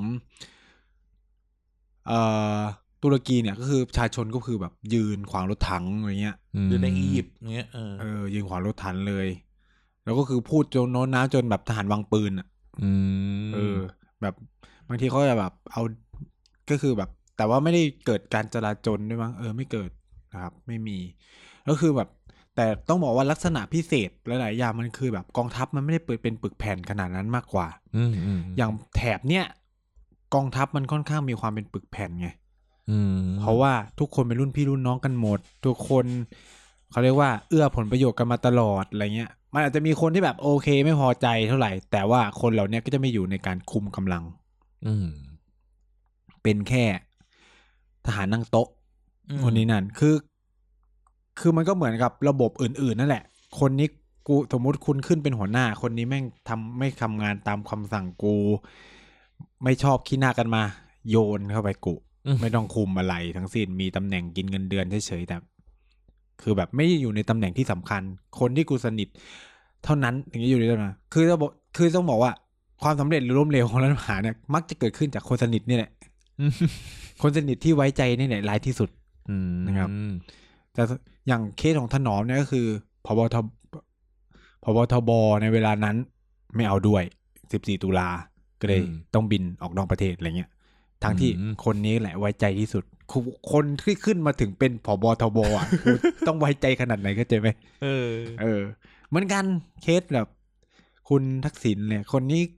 แหกกว่าจะแหกคอกขึ้นมาเป็นผบทบได้ก็ต้องมั่นใจแล้วไม่ทำอะไรแน่นอน อืม เออ ใช่ไหม เรียบร้อย ก็ไม่รอด เกม อืม แต่คนแต่รอบล่าสุดเนี่ยมันต่างกัน มันรู้ทั้งรู้ อืม แต่ก็คือไม่ให้เขาก็ไม่ได้ อืม อืมถ้าไม่ให้เขาก็คือกูโดนแน่ๆอะไรประมาณเนี้ยก็คือด้วยความที่กลัวและเกรงใจ ต้องบอกว่าตั้งแต่รัฐประหาร 49 ทหารไทยขึ้นมามีบทบาทมากขึ้น อื อื ม ม ขึ้นมามีบทบาทมากขึ้นเยอะแล้วก็ แต่ปัญหาคือมีบทบาท แต่ว่ามีบทบาทในเพียงในในฐานอำนาจทางกองทัพ ขู่เข็นเนี่ยขู่เข็น ขู่เข็นรัฐบาลได้ ให้ทำตามในสิ่งที่ตัวเองต้องการในเรื่องหนึ่งหนึ่งเท่านั้นนะไม่ใช่แบบเรื่อง ก็คือมันเหมือนเป็นการแลกกันอะ อืม แลกกันระหว่างว่า เออ คุณก็ได้บริหารประเทศในส่วนเศรษฐกิจ นู่นนี่นั่น แต่ความมั่นคง ผมดูก็คือแบ่งกัน อืม ตั้งแต่สองสี่สองห้าสี่เก้ามันก็จะเป็นลักษณะแบบนั้น จนถึงทุกวันนี้ อืม อืม ซึ่งเนี่ยมันเป็นปัญหาทั้งที่ฝ่ายพลเรือนมันต้องคุมหมด อืม อืม ความมั่นคงกูก็ต้องดู อืม คือต้องยอมรับว่า เศรษฐกิจความมั่นคงมันไปด้วยกัน เศรษฐกิจการต่างประเทศสังคมมันไปด้วยกันความมั่นคงอะไรเงี้ยใช่ไหมมันไม่ อืม สามารถแยกขาดจากกันได้ คุณจะมาบอกว่า ไม่รู้ว่ากูจะเอาแบบเนี้ยคือ มันก็เลยเป็นปัญหาว่าอ้าวแล้วเวลาเราจะขับเคลื่อนนโยบายที่เป็นแบบใหญ่ๆกว้างๆมันจะไปยังไงในเมื่อแบบ สมมติกูวางแผนมาแบบนึง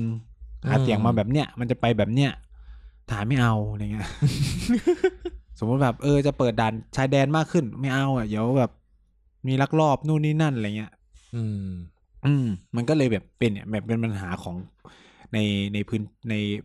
ต้องบอกว่าภูมิภาคเนี่ยเป็นลักษณะแบบนี้ อืม อืม ยกเว้นก็เพียงแค่สิงคโปร์หรือมาเลเซีย อืม ที่แบบ ยังไม่เคยมี เออที่ไม่มีไม่มีอะไรแบบนี้ อืม ที่เหลือก็จะเป็นแบบนี้หมดนะครับ ในอย่าง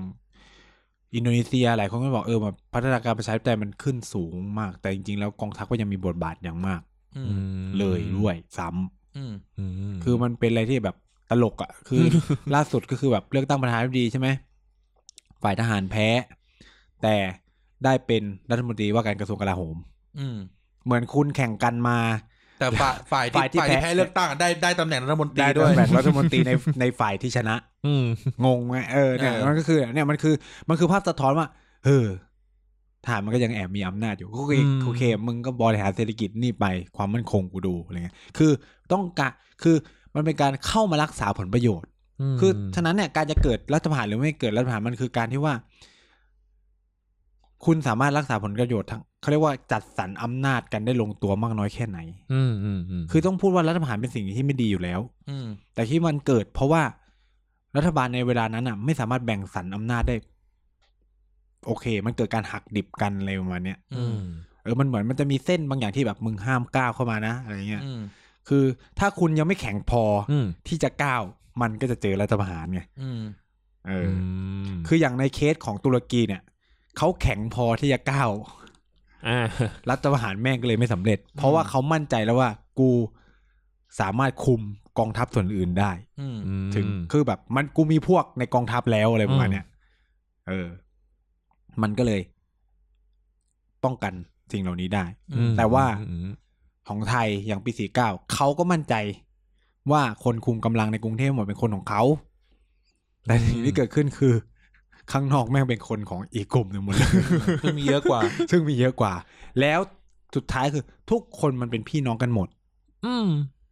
แม้กระทั่งคนโดนเอง แม้กระทั่งคนโดนเอง เอ อืม ก็กริ้งอย่าเลยอย่าอย่ามันจะนองเลือด อืม อืม เราเราก็พี่น้องกันเลยวันนี้ อืม เออใช่ไหม มันก็เลยเกิดสภาวะที่ คุณก็คิดว่าตัวเองแข็งแต่ว่า เนี่ย มันไม่พอไง อืม อืม อืมอันทีนี้เนี่ยอย่างที่ถามถามอีกทีว่า แล้วสมมุติว่าเกิดรัฐประหารแล้วประชาชนควรควรทำอย่างไร ที่จะต่อต้านมัน ที่จะสู้กับมัน อืม เออมีแนวทางมีวิธีใดบ้างที่ประชาชนคนธรรมดาอย่างเราทำได้อย่างอย่างเอออย่างตัวอย่างคือเพื่อนผมเนี่ยก็ไปเคาะกระทะกับเขาด้วย ที่ที่ที่ย่างกุ้งอย่างเงี้ยแต่ อืม สมมติสมมติเราเกิดขึ้นในบ้านเราเงี้ย ประชาชนอย่างเรามีสามารถที่จะแสดงอะออกอะไรอย่างไรได้บ้าง ที่จะนำไปสู่การต่อต้านรัฐประหาร อืม สำเร็จไม่สำเร็จอีกเรื่องนึงนะแต่ว่าเราทำอะไรได้บ้าง อืม มันก็ส่วนใหญ่ก็เป็นการแสดงพลังอะ่ะ คือถ้าคนมันออกมามากพออะใช่ไหมนี่ก็คือแบบมันเยอะจนแบบ โห สร้างแรงสั่นสะเทือน แต่ว่าคำถามคือ คือต้องพูดอย่างนี้ก็คือว่า สุดท้ายมันก็อยู่ที่ตัวผู้นำไง อื ว่ามันมีแบบความรู้สึกคือมันจะต่างกันจากกับคำว่ารัฐบาลพลเรือนกับรัฐบาลที่มาจากคณะรัฐประหารนะคือรัฐประหารถ้าประชาชนออกมาเยอะ แล้วยอมสิ่งที่จะเกิดขึ้นคือ คุณยอมไม่ได้ไง อืม ยอมคือมึงติดคุก หรือ เออ ไม่ก็คือยอม โดน มึงคือมึง ยิงเป้า มึงตาย คณะรัฐบาลพลเรือนอ่ะ คนออกมาเคลื่อนไหวเยอะๆอย่างมากก็แค่ลาออก ไม่มีปัญหาอะไร เอออย่างมากก็แค่เก็บของกลับบ้าน เออเลือกตั้งกันใหม่ อืม ใช่ไหม แต่คณะรัฐประหารเนี่ย ถ้ามึงยอมคือกบฏติดคุก อืม ไม่ก็ตาย เออ มันก็เลยเป็น ลงหนังสือเรียนแน่ มันเป็นอะไรที่ คุณยอมไม่ได้แล้วมันก็เลยต้องไปสุด ฉะนั้นเนี่ย อืม เวลาเกิดการประท้วงมันก็เลยเกิดการปราบกันแรงมาก เพื่อให้อีกฝั่งหนึ่งมันถอยอ่ะ อืม เพราะไอเนี่ยมันหลังชนฝาแล้วไงมันถอยไม่ได้ ใช่ แน่ๆแล้วเพราะกูตัดเพราะกูทำไปแล้ว ถ้าอยู่ในแผนเฉยๆไอ้นี่กูทำไปเรียบร้อยแล้ว มันก็ต้องสุดอ่ะคือมันมันเป็นอะไรเป็นทางที่ลงไม่ได้แล้วอ่ะ อืม นอกจากก็แบบเออแบบที่จะสู้ไม่ได้จริงๆหรือ เออ เอออย่างในเคสของตุรกีคือแม่งสู้ไม่ได้จริงๆกองทัพอากาศเป็นของเขาหมดเออก็ต้องเราก็คือแบบปรากฏว่าเขาเรียกว่าคนใกล้ชิดจับ อืม เลิกเถอะครับเลย เออ ติดตารางกันทั่วหน้า เออก็ติดกำลังกันทั่วหน้าเป็นพันๆคนอะไรเงี้ย อืม เออ ข้าราช ซึ่งไม่ได้ กร มีแค่ทหารนะอา ข้าราช จารย์มหาลัยก็ติด อาจารย์มหาลัยข้าราชกงข้าราชการไปกันหมดเลย พวกที่ออกมาสนับสนุนรัฐประหารอะไรเงี้ย อืม มันก็เป็นลักษณะอย่างนี้คือกบฏไง อืม อืมก็คือ มันก็เลยเป็นความยากลำบากของคนที่ออกมาเคลื่อนไหวต่อต้านรัฐประหาร อืม เพราะว่าฝั่งที่เขาทำเขาก็หลังชนฝา แล้วสิ่งสำคัญคือเขามีอาวุธ อืม อืม เข้าใจไหม อืม ซึ่ง เขาไม่ได้คือมันอยู่ที่คนอะบางซึ่งส่วนใหญ่ก็ไม่ได้แคร์อะมึงตายก็เพราะมึงเป็นฝ่ายตรงข้ามกูอยู่แล้วเข้าใจไหม อืม อืม เออ แล้วมันก็ต้องแลกกัน เออ ซึ่งมึงไม่ตายกูก็ตาย เออ เออ เออ เข้าใจ เออนะถ้าสมมติเราพูดอย่างนี้ พูดนี้เหมือนเหมือนประชด แต่เราจะบอกว่า ที่จริงแล้วการต่อสู้และประหารคือ มันไม่ต้องใช้คำใหญ่คำโตเหมือนคนเขาพูดกันอะคือที่จริงแล้วแก่นมันมีแค่นี้เองอะก็ออกไปต้าน ให้ได้เยอะ อืม แต่ว่าเขาก็มีเขาเรียกนะการต้านของเขาเหมือนกันอะนะแล้วมันก็มันคือสุดท้ายคือ คือจุดลงตัวมันจะมันจะอยู่ตรงไหนแล้วไอ้จุดลงตัวมันจะเกิดขึ้นได้อย่างไรเนี่ย อันเนี้ยมันเป็นเรื่องที่เราคาดเดาไม่ได้ ถูกปะ อืม เออคือเราไม่ต้องใช้คำใหญ่คำโตเหมือนที่คนเขาพูดกันอะว่าแบบโอ้โหมันจะต้องมีหนึ่งสองสามสี่มันจะต้องอะไรคือ ที่จริงแล้วคือออกไปประท้วง หรืออ ม คุณจะประท้วงกันตามออนไลน์ก็ได้ หรือคุณจะแบบคุณจะส่งเสียงอย่างไรก็ได้ แต่ว่าก็นั่นแหละ นั่นคือเราทำเราทำได้ประมาณนี้ อืม คืออย่างคือเรามันสุดแล้วที่จะทำ อืม อืม อ่ะโอเค civil disobedience เอ่อข้าราชการสไตร์อย่างเงี้ย อืม ก็คืออย่างที่พูดไปแต่ว่าก็อย่างที่บอกมันก็มีคอนซ e เค e น c e ของมัน ไม่ใช่ว่าทำแล้วมันจะทำแล้วมันจะแบบได้ทำเฉยๆอ่ะคุณก็จะมันก็จะมีอย่างอื่นรออยู่อาถ้าพูดตรง อืม ๆอืมเออใช่ไหมสมมติคือเราเราทำความเข้าใจให้มันเป็นธรรมชาติที่สุดอ่ะ อืม อืมคือเขาออกมากับปืน คุณไปต่อต้านปืน มันก็เขาอาจจะไม่ยิงเราอ่ะ แต่ว่ามาคุณก็จะมันก็จะมี อย่างอื่น คอนซ e เค e น c e เอออื่นๆตามมาอยู่ดี ก็เราต่อสู้กันไปกันมาไป ก็แลกไป ม เออ ก็แลกไป เหมือนที่ เอ่อเอ่อเพื่อนฝูงพี่น้องเราหลายคนก็โดนจับกันอะไรกันไปอ่ะ ก็คืออ อืม นั่นก็คือสิ่งที่เขาออกมาแสดงออก แล้วเขาก็เขาก็โดนโดนผลของสิ่งที่เขาต่อต้าน ซึ่งเราไม่ได้บอกว่าใครดีหรือใครสมควรทำอะไรนะ เออ แต่นี่เราพูดในเชิง เราพูดในเงินแตกตัวประกอบว่าเออเนี่ย มมันก็ต้องเป็นอย่างนี้อยู่ เอ แล้ว อ เ ที่ที่คือมันมันเหตุผลมันเหตุและผลมันคือมันคือแค่เนี้ย อืม อืมแล้วมันอืมมันไม่ต้องการคำใหญ่คำโตที่ที่คนพูดกันตามทีวีอ่ะ อืม เออว่าเออมันจะต้องอันนี้นะครับ มันจะต้องอันนั้นนะคะ อะไรก็คือ คือแค่ที่จริงมันแค่นี้เอง อืม เออสมมติว่าสมมติว่าพวกเนี้ยพวกเนี้ยแม่งลุงป้อมแม่งรัฐประหารอะแล้วกูออกไปกูออกไปประท้วงอะ อืม กูก็กูก็คือรอรับปืนลดลดน้ำแรงดันสูงอะไรเงี้ย เออ เออแต่คือกูออกมาบอกแล้วนะว่ากูกูไม่โอเค อืม อืม เออกูกูไม่เอารัฐบาลลุงป้อมอะไรเงี้ยสมมติเอออ ม อืม อืมแต่ก็แต่ก็นั่นแหละเออก็คือ voice กูก็ได้เสียงส่งเสียงของเขาส่วนเขาก็ reaction กลับมาเหมือนกัน อืม ก็วัดกันไปว่าเขาเขาจะยิงปืนน้ำแรงดันสูงกับเรา อืม ได้นานขนาดไหน มึงจะ เออ ยิงให้หมดคลองประปาเลยไหม อืม หรือกูจะยืนทนกับไอเนี่ยรถรถน้ำเนี่ยได้นานขนาดไหนเหมือนกัน หรือหรือจะจับคนทั้งทั้งป เอ ระ อ เท จะ ศ จับ เออ ให้มันเป็นกองไปไปกองกันอยู่ในคุกอ่ะ เออ ก็ อืม ตามใจ คือคุกแม่งก็ต้องเท่าสนามราชมังอะไรอย่างเงี้ย กูว่า ออ เกิน เออ เออ ถ้าเกิดจะไม่เอาจริงๆก็ต้องก็คือแค่นั้นเองก็คือ เออ ไม่เอาก็คือต่อต้าน เออแต่อืแค่ม เราอาจจะต้องทำความเข้าใจว่าแอคชั่นเท่ากับแอคชั่นจะเท่ากับรีแอคชั่นอ่ะ อืม เอ มัน อ มีผลที่ตามมา เออมันมีผลที่ตามมาแล้วแบบมันมันไม่มีความสวยหรูในคำพูดอ่ะ นี่คือนี่คือจริงที่สุดแล้วอ่ะ อืมฮึ เออ ประท้วงประท้วงกับคนพวกเนี้ย อ่าฮะ มึงโดนอะไรสักอย่างอยู่แล้วอ่ะ อืม แต่แค่ว่า ถ้าพูดในเซนส์ถ้าพูดในเซนส์หนึ่งเราอาจจะเชื่อได้ว่าเราอยู่ข้างที่ถูกต้อง แล้วเรา อ่ะ กำลังต่อสู้กับความชั่วร้ายอะไรบางอย่าง มันคงไม่มีใครบอกเออฉันวันนี้ฉันอยู่ข้าง เ ผิดดีกว่า มันคง อะ ไม่ ไร มีใคร เงี้ย ที่แบบว่า เออ มันคงไม่มีใครในโลกนี้ที่แบบว่ากูไปประท้วงการต่อต้านรัฐประหารแล้วกูเป็นคนชั่ว เออ เออคือ กูเป็นคน ไอ ้ยมันคือพฤติกรรมที่ผิดอยู่แล้วไง เออ เออแล้วแบบกูโดนจับเข้าคุกกูก็ต่อสู้กับความชั่วอยู่นะ อืม แต่เราแค่ต้องยอมรับให้ได้ว่า ถ้าเราไปต่อสู้กับความคนชั่ว เราก็ต้องเจออะไรพวกเนี้ย อืม เรา มั ก็ต้นองรับไม่มีทางปฏิเสธได้อืม เราก็ต้องรับอะไรพวกนี้เข้ามาด้วย อืม ที่มันสิ่งเป็นสิ่งที่มันจะตาม แม้ว่าเราจะไม่อยากรับก็ทำ เอ แต่ อใช่ เออ จนกว่า จนกว่าไม่เขา จนกว่ามันจะแพ้อะ เออ เออเอาสมมติจะพูดในไซส์ที่เป็นประชาธิปไตยอ่ะ ใช่ จนกว่ามึงจะแพ้กูอ่ะ ซึ่งไอ้ฝั่งที่แพ้ มันคิดว่ามันจะอยากยอมไหมอะไรอย่างเงี้ย เราอ่ะเรายังไม่ เออ ยอมแพ้เลย เออ เรายังไม่ยอมแพ้รัฐประหารเลย ใช่ เราก็ต้องทำเข้าใจว่าไอ้คนทำรัฐประหารมันก็ไม่ยอมแพ้เหมือนกันที่มันจะทำ เออ เออ เออ ที่จริงเราที่เราเราทำความเข้าใจโลก โลกเรื่องโลกการเมืองแบบเนี้ย แค่นี้เอง เพราะฉะนั้นไอ้ อืม ไอ้คำถามที่ว่าเมื่อไหร่จะออกไปว่าอะไรอย่างเงี้ยก็บอกว่าออกเขาก็แย่ดีอะไรอย่างเงี้ยเขาจะออก เออ ทำไม หรืออ อะไรอย่างเงี้ย เออหรือแบบ เขาก็มัน หรือแบบมันจะที่พม่ามันจะฟังเสียงเคาะกระทะได้นานขนาดไหนอ่ะ อ่า ก็เหมือนกันอ่ะ เออ ก็คือ ก็คือมันทำรัฐประหารมันก็นั่งนั่งฟังเสียงเคาะกระทะไปอ่ะ อืม อืม เออ แต่คนเคาะกระทะก็จะโดน ไอสิ่งชั่วร้ายที่มันตามมาเหมือนกัน คือไม่ได้บอกว่ามันดีไง ไม่ได้เชียร์ แต่แค่บอกว่าเรากำลังต่อสู้กับสิ่งชั่วร้ายอยู่อ่ะ มันก็ อืม มันก็จะเป็นอย่างเงี้ย อืม อืม มันไม่มีแบบมันไม่มี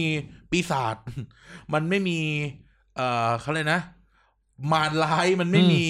คนชั่วที่ไหนที่มันจะแบบมายื่นดอกไม้ให้คนที่ไปทำร้ายมันคำว่าทำร้ายไม่ได้หมายความว่าไปต่อยเขานะ อืม แต่หมายถึงว่าแบบไปทำร้ายกระบวนการมันไปไป อืม ต่อสู้กับมันอ่ะ มันไม่มี อืม ใครที่ไหนบนโลกมันจะแบบยื่นดอกไม้ให้อ่ะก็ต้อง อือหือ ก็ต้องยอมรับกันไปต้องใช้คำนี้ต้องยอมรับกันไป อืม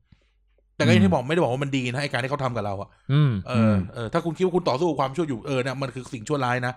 แต่ อือฮึ เราก็ต้องสู้กับสิ่งชั่วร้ายมันมันไม่มีทางแบบ เออล้มล้มหมอนนอนฟูกอะ่ะ อืม มันล้มในพื้นคอนกรีตอย่างเดียวเท่านั้นอะ่ะ ใช่ แต่ อืม แต่ก็อย่างว่าคุณจะคุณจะยอมล้มสักกี่ครั้ง หรือคุณจะยอมเจ็บตัวยอมเจ็บใจ เจ็บตัว อื เจ็บ ม อุดมการณ์ไปถึงขนาดไหน แค่นั้นเอง อืม มันไม่อืม มันไม่ต้อง มันเขาเลยกนะมันไม่โรแมนติก ใช่ การต่อสู้กับสิ่งชั่วร้ายไม่โรแมนติก มันไม่ใช่นิยายกรีก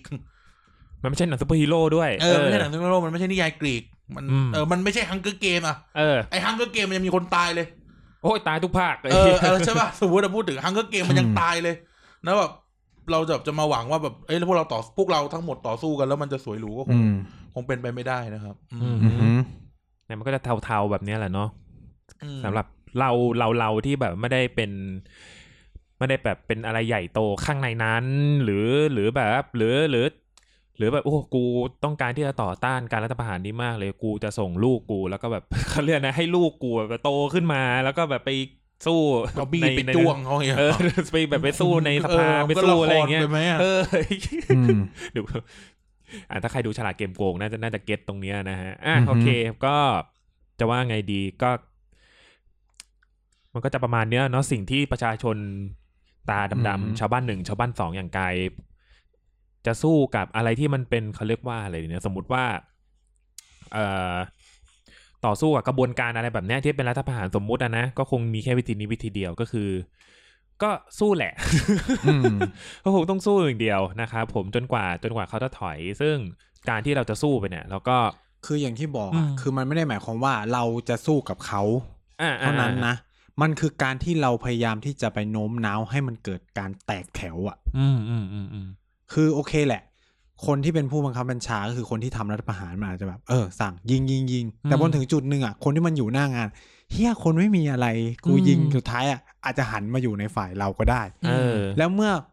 ทหารระดับปฏิบัติการไม่เอาด้วยอะ อืม เนี่ยแหละคือชัยชนะของฝ่ายที่ต่อต้านรัฐประหาร ซึ่งมีเคยเคยมีเกิดขึ้นใช่ไหม มันก็มันก็เกิดขึ้นแล้วก็เป็นไปได้ อืม แต่ว่า อื มั มัน น ก็มีเกิดขึ้นในโลกเนี้ย เออมันก็มีเกิดขึ้นในโลกนี้ อืม ในเคสของในเคสของตุรกีมันก็มีหลายเมืองที่ทหารก็วางอาวุธ ก็คือโดนมีคำสั่งให้ยิงนะ เออหรือในอียิปต์เมื่อแบบ เอ ต้น อ ต้นทศวร ห ร รือ ษ ใน ที่ ตุนิ 2010 เซีย อะ อะไรเงี้ย อืม กูไม่ยิงไง เออกูไม่นั่นด้วยแบบจอดรถถังทิ้งไว้เฉยๆอ่ะ เออ เออในอียิปต์อะจอดรถถังทิ้งไว้เฉยๆอะไรเงี้ย เออสิ่งเหล่าเนี้ยก็คือนี่มันคือเป้าหมายสำคัญของการประท้วงรัฐประหาร อืม ที่จะนำไปสู่ความสำเร็จได้ ก็คืออ ม ทำให้คนที่เป็นระดับปฏิบัติการเนี่ย กลับมาอยู่กับเราอะไรเงี้ย เออ เออ แต่ถามว่ามันต้องแลกมาด้วยอะไรไหมมันก็ต้องแลกแหละ มันอาจจะมีการยิงกัน อืม แน่ เอ ๆ อ นะ หรือมัน แต่คนที่ยิงอ่ะ มันจะยิงได้จนถึงจุดไหนไง อืม เอาจริงๆนะนี่เราพูดแบบจากตัวเราเรารู้สึกว่า เราต้อง เราต้องชักชวนอ่ะ อ่าอ่าอ่าอ่า เออต้องชัก อืม ชวนผมว่าเราเจอตำรวจแม่งจะมาปราบอ่ะ อืม คือแบบต้องชวนอ่ะ มันไม่ใช่แบบจะไป aggressive ใส่ตำรวจห เออ รือทหารหรืออะไรเงี้ยรู้สึกว่า เราต้องชวนเขาอ่ะ อืมอืมอืม เออเราต้องชวนเขา อืม แบบ เออพี่ พี่แบบ มันเป็นอย่างนี้อย่า เอง อ นี้ พี่ นะ กลับมาหาเราเหอะอะไรเงี้ย อืม เออพี่ไปอยู่กับเราเหอะเออ เพราะว่า เพราะว่าต้องคิดว่าตำรวจก็คน อืม ไอ้ชุดปราบจราจรเนี่ยแม่งก็คนนั่นเราพูดในเซนส์คนปกติเนี่ย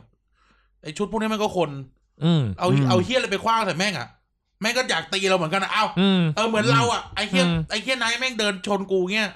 ไอ้สัตว์ขอสักขมับแม่งทีดีไหมเนี่ย เป๊ะ อืม เออป้าป้าตุ้มป้าตุ้มตุ้ม ข ตุ้ม นาด กัน เรา หมด ทะเลาะกันในทวิตเตอร์เรายังหมั่นไส้เลย อืม กูอยากจะแบบขมับแม่งทีอย่างเงี้ ยนี่เอาแล้วมุ่งตรงๆ อืม ใช่ป่ะแบบพอถึงจุดหนึ่งอ่ะเขาเขาทำร้ายเรา อ่า เพราะว่าเขาเขาอยู่ฝั่งไม่ดีสมมติเราพูดกันง่าย อืมอืมอืม ๆเขาอยู่ฝั่งคนชั่ว แต่แบบเราอ่ะมีหน้าที่ที่เปลี่ยน ให้ให้คนชั่วกลายเป็นคนดีอ่ะ อืม เออแล้วแบบยิ่งไปปาใส่เหมือนมึงหมามันดุอ่ะไปปาใส่หมา ห มั มาน มั ก็ นจะ ตี มันก็กัดอ่ะเออ เออ เรารู้สึกอย่างนี้นะ อันนี้เรารู้สึกอย่างนี้ เออ นี่มันความรู้สึกของเรา เราเลยแบบรู้สึกว่าบางบางทีมันบางทีมันมันก๊อกเดียวอะ อืม แต่มันก็แล้วแต่คนจะจะคิดอะนะ แต่ตอนนี้เราเรารู้สึกว่าเรามันแค่ อืม ก๊อกเดียวแค่นี้แหละว่า เราต้องชวนเขาให้เขาเห็นดีเห็นงามกับเรา อืม อืมให้เขาเห็นดีเห็นงามเพราะว่าอย่าลืมว่าการปลูกฝังการเติบโต สภาพแวดล้อมของของคนพวกเนี้ยที่นายเรียกว่าชุดปฏิบัติการเนี่ย อืม มันไม่ได้เหมือนเราไง อืม เขาถูกสั่งมาแบบนึงเขาถูกสอนมาแบบนึง อะไรแบบเนี้ยเขาไม่ได้เหมือนเราเขาไม่ได้เข้าใจเหมือนเราเขาอาจจะเข้าใจแค่ว่า อ๋อ หน้าที่กูคือมาตีม็อบ ม อะไรเงี้ยหรือมามามาแบบมาสู้กับคนที่ต้านรัฐประหาร อืมอืม แต่เขาอาจ อืม ต้องอาจจะต้องทำให้เขาเข้าใจว่า เฮ้ย เธอกำลังเป็นส่วนหนึ่งของของความชั่วร้ายนะ อืม เธอจะต้องมาอยู่ข้างเราสิอะไรเงี้ยเออ มันก็ไม่ต่างอะไรกับการที่ฝั่งอีกฝั่งหนึ่งมันชวนคนมาต้านม็อบอะอีกทีหนึงอะ เออเออเออ แล้วการที่บอกว่าม็อบชั่วร้ายอะคือเนี่ยมันคือวิธีแค่นี้เอง อืม มันคือวิธีกลับกัน อืม สลักกันไปสลักกันมา หนามยอกต้องเอาหนามบ่ง เออ ใช่ไหมหนามยอกต้องเอาหนามบ่ง อืม เออ สมมติว่า สมมติสมมตินั้นนี่คือรัฐบาลเผด็จการ อืม อืม อ่า คนออกมาต้านม็อบเพราะถูกบอกว่าม็อบเนี่ยไม่ดี อืม อืม เราก็หนามยอกเอาหนามบ่งดิหนามหนามบ่งดิก็คือก็บอกบอกพวกเขาว่า อืม รัฐบาลไม่ดีอะไรเงี้ย อืม คือชักชวนกันไปชักชวนชักชวนกันไปชักชวนกันไปแล้วรู้สึกว่า มันดีกว่า แล้วมันจะเป็นปึกแผ่น อืม มันจะเป็นปึกแผ่น อืม รู้สึกว่าแบบรู้สึกว่าต่อให้ต่อให้เขายื่น ยื่นต่อให้เขาชักมีดใส่เราอะ อืม แต่ว่าแบบอืมมัน เราเราชักมีดคืนเขามันก็มันก็ไม่เวิร์กอยู่ดีอะไรเงี้ย อืม อืมนะครับมันมันแต่อย่างที่บอกมันแล้วแต่คนจะเชื่อนะอันนี้เราเชื่อแบบนี้ อ่า อืม ใช่ อืมเรารู้สึกว่าทุกอย่างมัน ทุกอย่างมันจะสำเร็จได้ เมื่อเราเมื่อเราเขาเรียกนะเมื่อเรามีเหตุและมีผลกับมันอะอืม อืมอืมอืม อืม อื อื ม ม อ่ะ